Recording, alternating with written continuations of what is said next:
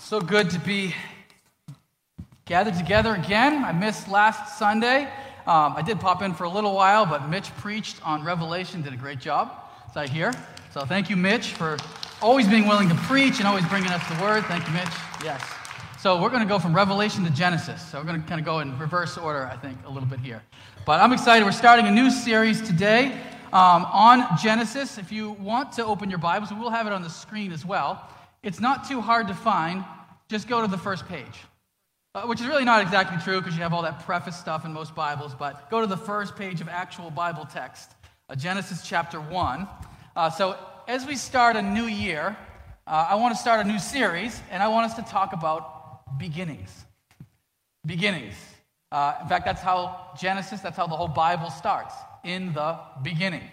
Um, and we're going to look at the first three chapters of Genesis over the next two months, Lord willing um, which it's only three chapters, but its weight, uh, its importance, is can hardly be overestimated. Uh, its importance in understanding the entire Bible can hardly be overestimated.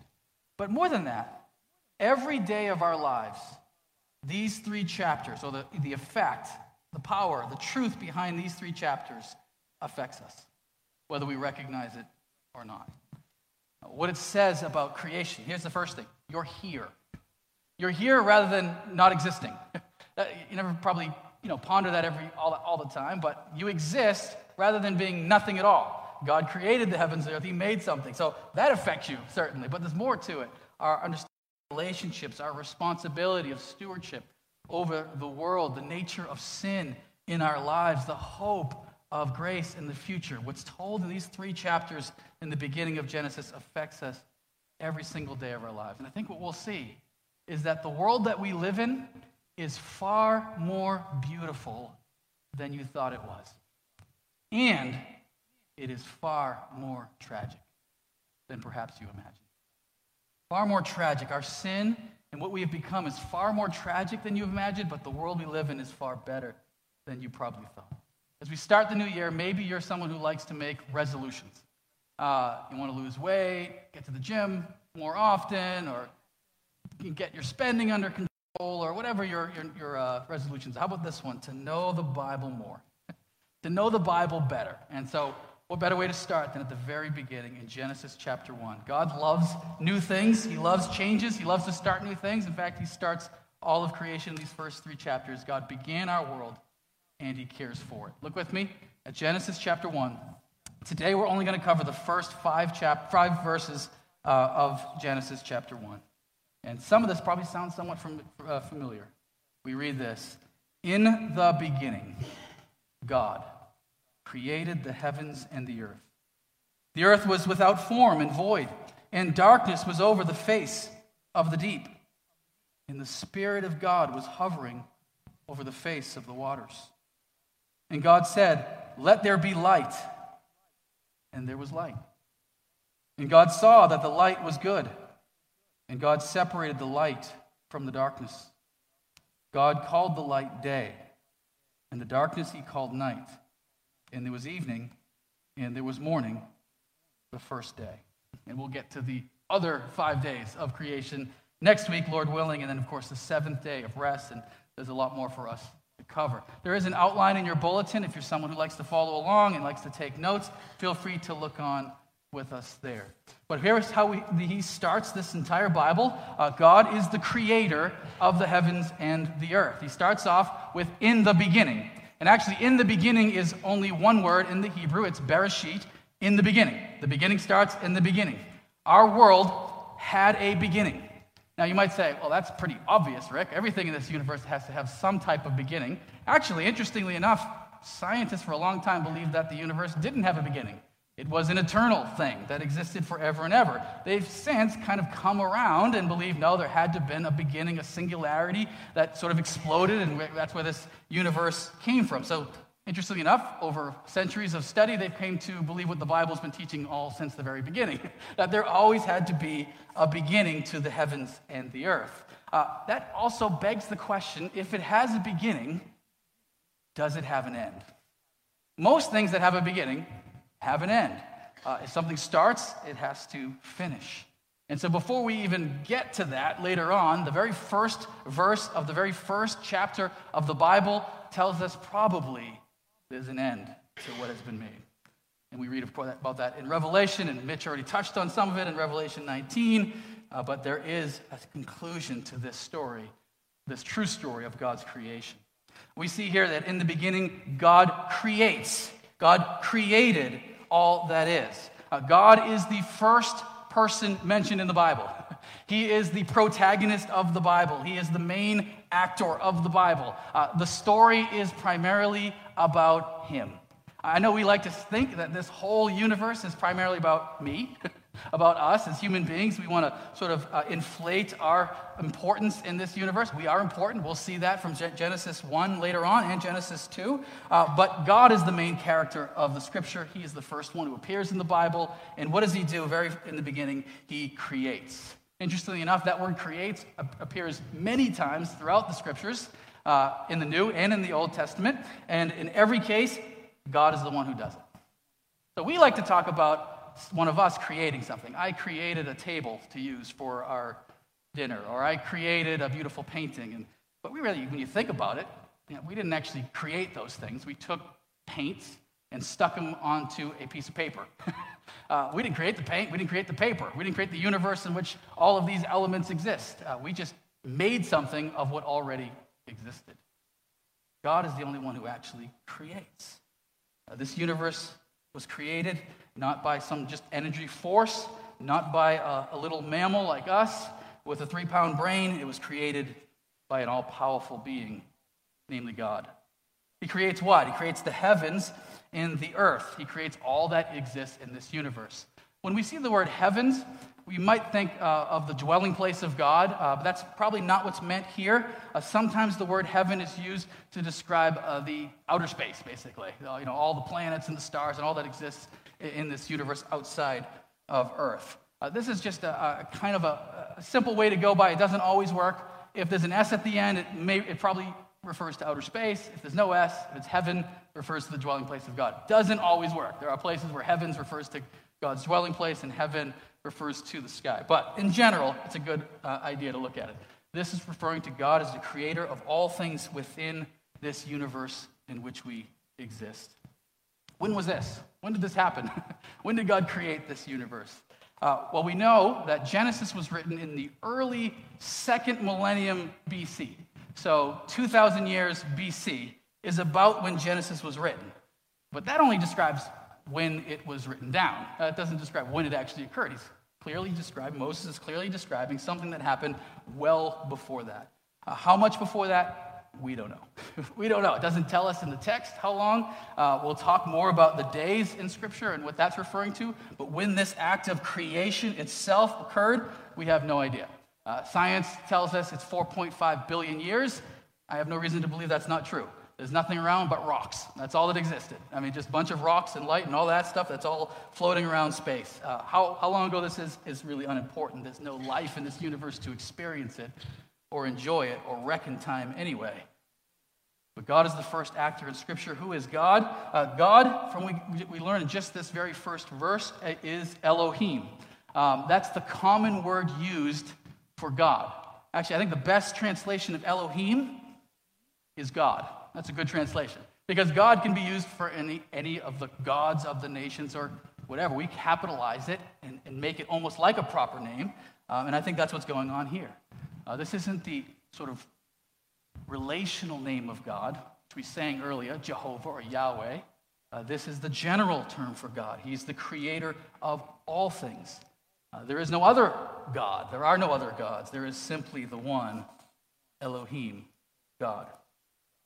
There's something right, I think, friends. There's something right about us thanking a creator for this universe and recognizing it as something beyond us. I think about how we are hosting an AA meeting, which I think is a great ministry for us to be involved in and helping people in dealing with some of the issues going on in our city. But one of the, one of the standards of, of AA is what? You have to recognize a higher power, right? Now, they say you don't have to be, we don't have to say that that's God, but you have to recognize there's something greater than yourself. I think that's true of us, friends. We recognize that we're not the ultimate in this universe. There's something bigger, stronger, more powerful than ourselves. Where did God come from? uh, common question people ask. Uh, if we say that the universe couldn't always exist because everything has to have a beginning, you say, well, God made the universe, then people's next question is, well, then where did he come from, right? So if everything has to be beginning, and you're saying God made this universe, then uh, the problem with that is pretty simple. Uh, when we say everything has to have a beginning, we say everything in this universe, uh, according to our laws of physics, according to the way things function in the world that we know and experience, everything has to have a beginning. Nobody, nobody claims that God is confined within this universe. Our understanding of God is that He is not part of the physical laws of this universe. Something outside of our world had to set it into motion, and that someone is God.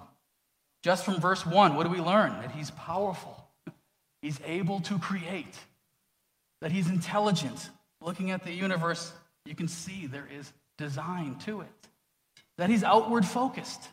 Uh, if He didn't care about anything but Himself, he wouldn't make anything else. He would just exist forever and for eternity by himself. There's something about him that's outward. Uh, the old saying goes, Where does missions begin in the Bible? Where's the first mission? The first missionary we see in the Bible is Genesis 1 1. God already outward looking, even as he calls us to be as well. Friends, when you think of this, this one verse, what it tells us about God really is pretty stark in contrast to a number of other views uh, of course, one of the major other views is atheism that there is no God, uh, that there is nothing out there but what we see, uh, that this physical universe is all there is to it. Big problems with that. Where did it come from? How did it get here? How could it always exist? That goes against everything we know about nature itself. Then there's the idea of pantheism, um, which is that God is his creation. Uh, the, the, the world that we live in is God that we're God. If you want to know God, look inward to yourself, and then you'll know God. This stands in pretty stark contrast to that view as well.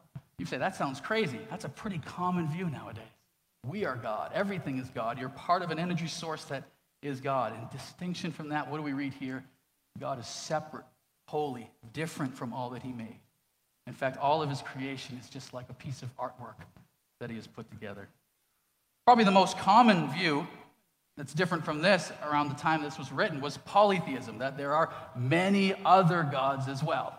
And uh, just to show you how amazing this story is and what it tells us about how we got here, here's a, a pretty common uh, other view of God that we find um, in that same time. It's from the Babylonian myth. I have a picture of it. I think Josh can throw that up there. And uh, this Babylonian myth uh, is called Enuma Elish. Uh, the Babylonian believed that the key god was a guy named, or a being named Marduk. Um, I don't want to offend anyone here. Are there any worshippers of Marduk here? No. All right, good. So no one's going to be offended by this. All right. Well, Marduk kills a monster, a giant monster, female monster named Tiamat, and through her guts creates all the other gods. And then through her body, her, her, uh, her rib cage gets torn into two. Half of it becomes the heavens, and half of it becomes the earth. That's where we came from. And her weeping tears become the Tigris and the Euphrates River, and her tail becomes the Milky Way. so that was the kind of common belief of where the universe came from at that time.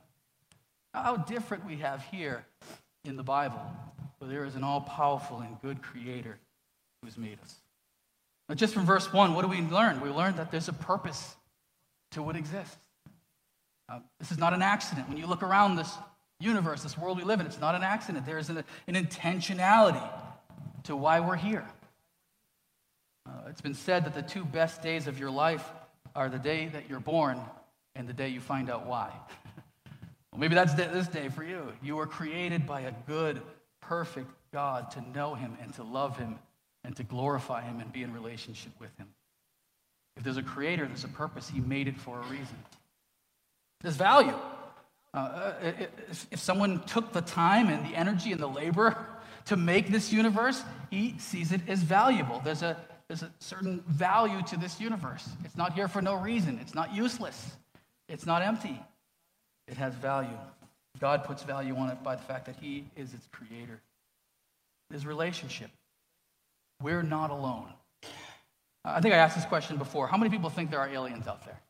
And I'll just, I'll just say, I don't think the Bible tells us. I'm surprised not seeing more hands. That's a handful. Uh, there might be, there might not be. But I can tell you this we're not alone. Because God, our Creator, made us and He loves us. We are distinct from Him and we owe Him a loyalty, but we are not alone. And we can know this God. If He's our Creator and we are His creation, there is a relationship there. And what we learn from God from the whole of Scripture, of course, is a lot more than we learn just here that He's good and He's loving and He's moral and He's holy. Verse 2, what do we see? That God oversees everything. He oversees everything. He created everything and He oversees everything. Uh, we, it starts off here the earth was without form and void, which in the Hebrew is tohu vabohu. Everybody say that with me. Tohu vabohu. Tohu vabohu. I love saying that. It just kind of rolls off the tongue, right? Tohu vabohu. Tohu means chaotic, and uh, uh, bohu never appears in the Bible except with tohu. So it's always tohu vabohu, which, I, again, I love to say. Tohu. The world was formless and void, and it's full of nothing but darkness at this point in time. It has no atmosphere. It has nothing that allows light within it. It is a place filled with darkness and covered, as we learn, with water. But we get this very important truth in the end of verse 2 that the Spirit of God is hovering over the face of the waters. And the question is, who is this? Who is the Spirit of God? Is he God? Is he distinct from God? I mean, do you have multiple persons that describe who God is? I mean, who is the Spirit? You said God created, now the Spirit of God hovers. Who is this Spirit of God? And of course, we learn more about that from the whole of Scripture, but the question is asked right here in the very beginning of the Bible in 2. But this idea of him hovering over the waters, as most commentators would mention, gives the impression of a hen, a mother hen, sort of overseeing a nest, uh, taking care of it, being present with this nest. Uh, the Holy Spirit's role in relation to creation is to be the very presence of God with us. He's not absent, he's not different, he oversees what he's made. Now, there's an old view called the clockmaker God. Yeah, God sets, creates the world like a clock, he winds it up and he leaves it to be, and then whenever it ends, it ends. Uh, that's not the picture we get in Scripture. We have a God who is definitely, deeply, intimately involved with what he has made. He's bringing order out of the chaos, out of the tohu vabohu. He's bringing something good. He's creating a world that is fitting for us as human beings. I'll just mention quickly for those who are interested this is where you get, some people throw in the gap theory. Uh, so, what happened between verse 1 and 2? Where do we get this chaotic world? Some people say this is where the fall of Satan comes in and the angels. Some people say this is where the dinosaurs existed. Uh, my, my theory is pretty simple. If the Bible doesn't have anything to say about it, neither do I. I mean, if, if the Bible has a gap, uh, then I'm not going to fill the gap with my own weak knowledge. I don't, I don't know what happened. Uh, we have here a, a length of time in which the world is filled with nothing but chaos and disorder until God brings order out of what he has made. We see here God acts as a sort of helicopter parent. Everybody know what a helicopter parent is? Uh, it, it's, it's, used, it's not used very positively, but it's a, basically a parent who can't who can't leave their kid alone. They're just constantly like a helicopter. I have a picture of a helicopter floating over the water, kind of like that. So here's a, here's a parent who just, if their kid falls and scrapes their knee, they just run right over and they pick them right up, right? If every, after, be, after oversee every sporting event and, and every club that they're involved in, and, and a helicopter parent just has to make sure that they're in control of everything that their kid does. Well, that's not a good style of parenting, but that's a good style of being God. Because here's what we see about the Holy Spirit that he hovers over the waters, taking care of all that he has made. God cares about his creation, he loves his creation, he oversees it.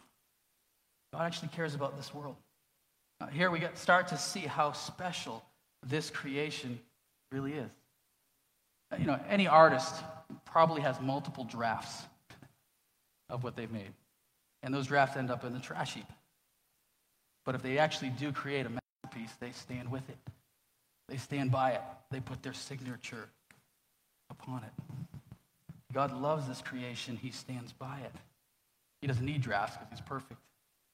And he cares about us. Now, just say, friends, if God cares about his creation, by application, we should too. Uh, this world is our home. This is our Father's house, as the great hymn went. We should get out and see it, for one thing. it's a beautiful creation. We'll talk more about the beauty of creation in upcoming sermons, Lord willing. But see this world. And especially if you're younger here, get out and travel and see this world. I remember last, it was last, um, last uh, New Year's, I sat down, I was awake at 3 o'clock in the morning, and I couldn't uh, really sleep. So I began to just think about all the opportunities of seeing this world God has given me. I just came up with this, this short list of some of the things. Uh, walking on the glaciers off the coast of Alaska. Beautiful, nothing like it. Snorkeling in the ocean of Cancun in Mexico and seeing the variety of fish. Drinking, this didn't happen recently, I had to add this one. Drinking Turkish coffee in a cafe in Istanbul. The Turkish, the Turks love their coffee. Even uh, uh, actually, at one point, it was outlawed by the head of, uh, of Turkey. And there was such an outrage by the people that he allowed them to return to drinking their Turkish coffee. That's how much they loved their Turkish coffee. Seeing the skies open to the Himalayas at a Tibetan refugee camp uh, riding an unhappy elephant in Chitwan National Park that tried to throw us off, eating key lime pie on the streets of Key West after driving all through the Florida Keys, roping a bull, quote unquote, in Cowtown in Kansas. It wasn't a real bull, it was just this wooden thing that you had to rope. And I roped it. Trekking in the rain in Sarangkot, Nepal. Wading in the Atlantic Ocean in the early morning with a school of stripers swimming by me as the sun rises. Getting soaked by the mist of Niagara Falls in a ferry. Some of you guys have done that, I know you have. Driving a Jeep around Martha's Vineyard with the kids in the back seat. And what a beautiful world God has given us. Get out and see it. he made it, and He made it good. And take good care of it. Uh, taking care of the world that we live in, that's not a that's not a liberal thing or a thing. That's a Christian mandate. That is something that Christians are supposed to do. Love and care for the world and love it as home. The picture in Scripture is not that this world is useless and empty and nothing. We should just forget it. The picture in Scriptures is a new heavens and a new earth, a renewed earth, in which this is our home forever in resurrected bodies. We're part of this world. God cares for us and He loves us, and this is the world He's made for us. Verse 3 God speaks over everything. God speaks over everything. Look what he, at verse 3. We read, and God said. Stop and think about that for just a second. God said. Uh, God has no tongue, uh, He has no lips, uh, He has no mouth to say, and yet God chooses to speak. He wills to speak. He wants to be revealed by what He communicates to us through words. Uh, it tells us, of course, that God is not just a force, uh, He is an intelligent being who can be known in relationship. God says, What? Let there be light. Uh, that's the very first thing He creates through speech over this world that He has made. And I love what it says. God creates, uh, God says, Let there be light, and there was light. so God doesn't have to do anything other than speak, and then it happens. And by the way, uh, we don't have that power. Uh, we don't have the power of ex nihilo. So, despite what you might hear from the prosperity teachers on TBN, that you just speak to your wallet and it'll be full, speak to your bank account and it'll be all of a sudden increase. No, this is something that God alone possesses. God can speak things into being that are not. We don't have that power. Just like we don't have the power to speak eternal life into our own lives, it comes from God or the Word of God. God communicates with words. If you think about it, language itself is a miracle. Uh, we, can, we can encapsulate deep, profound ideas. Think of philosophies that have been written or history that has been written, all through words. I think the only beings in the universe that use words, at least to any degree, anything close to what we do, are human beings. God then separates the light from the darkness, creates day and night. Again, Lord willing, we'll talk more about that next week, evening and morning. And why does He do it? He does it for us. Again, God is in the process of making a world that is fitting for human beings like us. God is a speaking God, uh, which we saw in chapter 1. God is the creator, the Father of all. Verse 2 the Spirit of God, the presence of God that hovers over the waters. And what do we have in verse 3? The Word of God, a speaking God. Not the Spirit of God that hovers, not the just uh, in verse 1, the Creator, but here a God whose word reveals himself. So, what do we read in the New Testament about who Jesus is? In the beginning was the Word, and the Word was with God. The Word was God. The Word of God is the revelation. God wants to be known by us. His creation is meant to experience Him. Now, friends, of course, we have the Bible. The Bible is the more precise Word of God. Uh, we can understand God to some degree through what He has made, and we should study it and know it and learn from it. But His Word tells us more directly, more clearly who He is, which is why the Gideon's ministry is so important. Uh, their desire is to get the Bible into somebody's hand, to make sure somebody has the Bible. Now, what they do with it, like we saw in the video there, they can stick it back in the drawer and not touch it, or they can read it and read what it says about who God is. Friends, I, I would wonder if your, your best New Year's resolution, as I said, would be to read and know the Bible, to start it. And this is a good time to, to get into a reading plan that maybe gets through the Bible in a year or through most of the Bible in a year. And when you think about it, if God is our creator, we're made in his image, we're made to know him. Uh, it's kind of like uh, batteries. I mean, um, if, you, if you got little kids, you probably bought toys that need batteries. And batteries are pain because batteries run out, and then you have to change the batteries and add new ones, especially if you have like an Xbox or a PlayStation. You're constantly changing those batteries, right? They, they, they last a, like a week, and then you got to change them to new ones. But if you have something that plugs into the wall, you don't have to worry about the battery. Uh, friends, I think some of us, that's us. We're trying to run on batteries, on our own little strength and ability, instead of turning into the one who has created us in his image to know him and enjoy him. Just briefly here, does this fit science? Does this fit science, what we just read?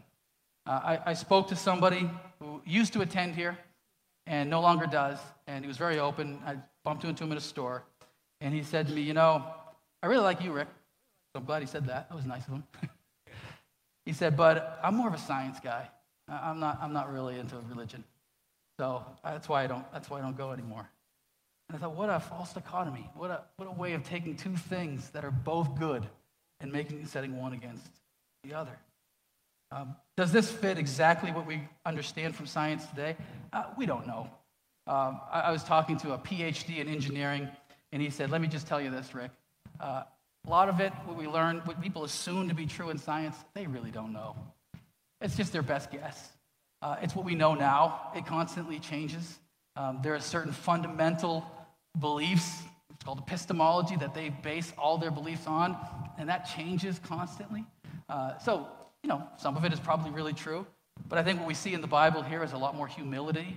Uh, it doesn't give us all the specifics of how God made things and knit things together and, and all of that. It just tells us the basics of what we need to understand that there's a creator who is good, who's made all things. But certainly, even the, the basics of what we read here do sit, fit what we read in modern science uh, that there was a beginning, as we already said that, uh, that there was no atmosphere in the beginning, that it was a watered earth entirely with no life and no light, um, and that eventually light enters the world, and after that comes life. So that certainly seems to fit. And I would say this I'm not a science guy, I'm not a, um, I'm not a scientist, I don't have a background in science, uh, but what we certainly know about the Christian faith is that Christianity gave rise to science. Uh, the two have never been sort of against each other until more recently. In fact, the greatest scientists of all of history uh, were devout Christians. I came across this great quote by a guy named Neil, Postman. He's since passed away, but he's a sort of cultural commentator. Uh, and I have the quote up on the screen. This is what he said. He said, uh, here we go. Copernicus, Kepler, and Galileo believed in a God who had planned and designed the whole of creation a God who was a master mathematician. Their search for the mathematical laws of nature was fundamentally a religious quest. Nature was God's text, and Galileo found that God's alphabet consisted of triangles, quadrangles, circles, spheres, cones, pyramids, and other mathematical figures. Kepler agreed and even boasted that God, the author, had to wait 6,000 years for his first reader, Kepler himself. As for Newton, he spent most of his later years trying to compute the generations since Adam, his faith in Scripture being unshaken. Even today, many great scientists are believers. I think of the president of the National Institute of Health, uh, who oversaw the Human Genome Project.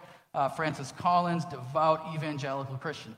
Does that mean that all Christians, are, I mean, all scientists are automatically led to believe in God? Oh, certainly not. But it does mean there is absolutely no contradiction between the two. In fact, what has led to the whole scientific age was the spread of the gospel, the spread of Christianity after the Reformation.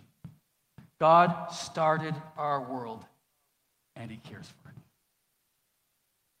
Friends, all throughout Scripture, this picture of creation is used like an analogy. Uh, it's used as a metaphor for our own lives. That your world and my world outside of Christ is a world of chaos. It's a world of tofu, tohu, tofu. A world of tofu might not be too bad, I don't know. Tohu bavohu. It's a world of, that is formless and void. It is a world that is overcast by darkness the darkness of sin, the darkness of not knowing our Creator and being at enmity with Him. And into that world, God steps in and brings order and brings light. Friends, I wonder if that's your situation here today. Um, maybe that's what you're thinking. My life has become full of chaos and disorder. My life has been overshadowed with the darkness of sin. I want you to know, we're going to get ahead of ourselves here from Genesis 1, but God loves his creation enough to send his son into this world. And his son who lays down his life for you, for me, on the cross, brings true order, brings us back into the reason we were made to begin with, the purpose why we exist, and brings the light of the gospel that saves and forgives. God loves new beginnings. He started one here, 4.5 billion years ago, whatever it was. He started something new, and he's been doing it ever since in the lives of those who turn by faith to his son. Pray with me.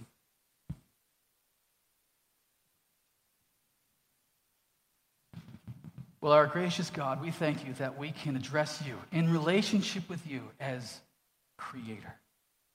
Thank you for your word, Lord, which has spoken to your people since the beginning of human history, Lord, and has told us this story 2,000 years BC that in the beginning, God created the heavens and the earth.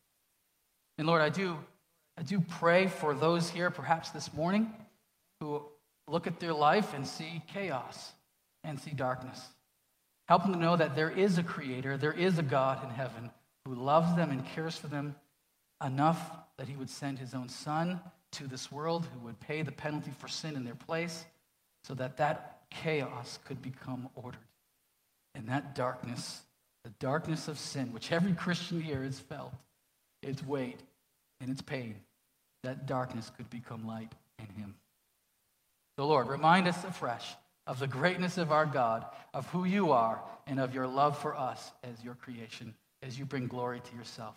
Be with this new year, Lord. Let it be a new beginning for those who are here as well as we seek to know you more. Let it be a new beginning for our church as we seek to be faithful in ministering for another year, the 255th year, I believe, of our church's history, and seek to bring you glory through it. In Jesus' name we pray. Amen.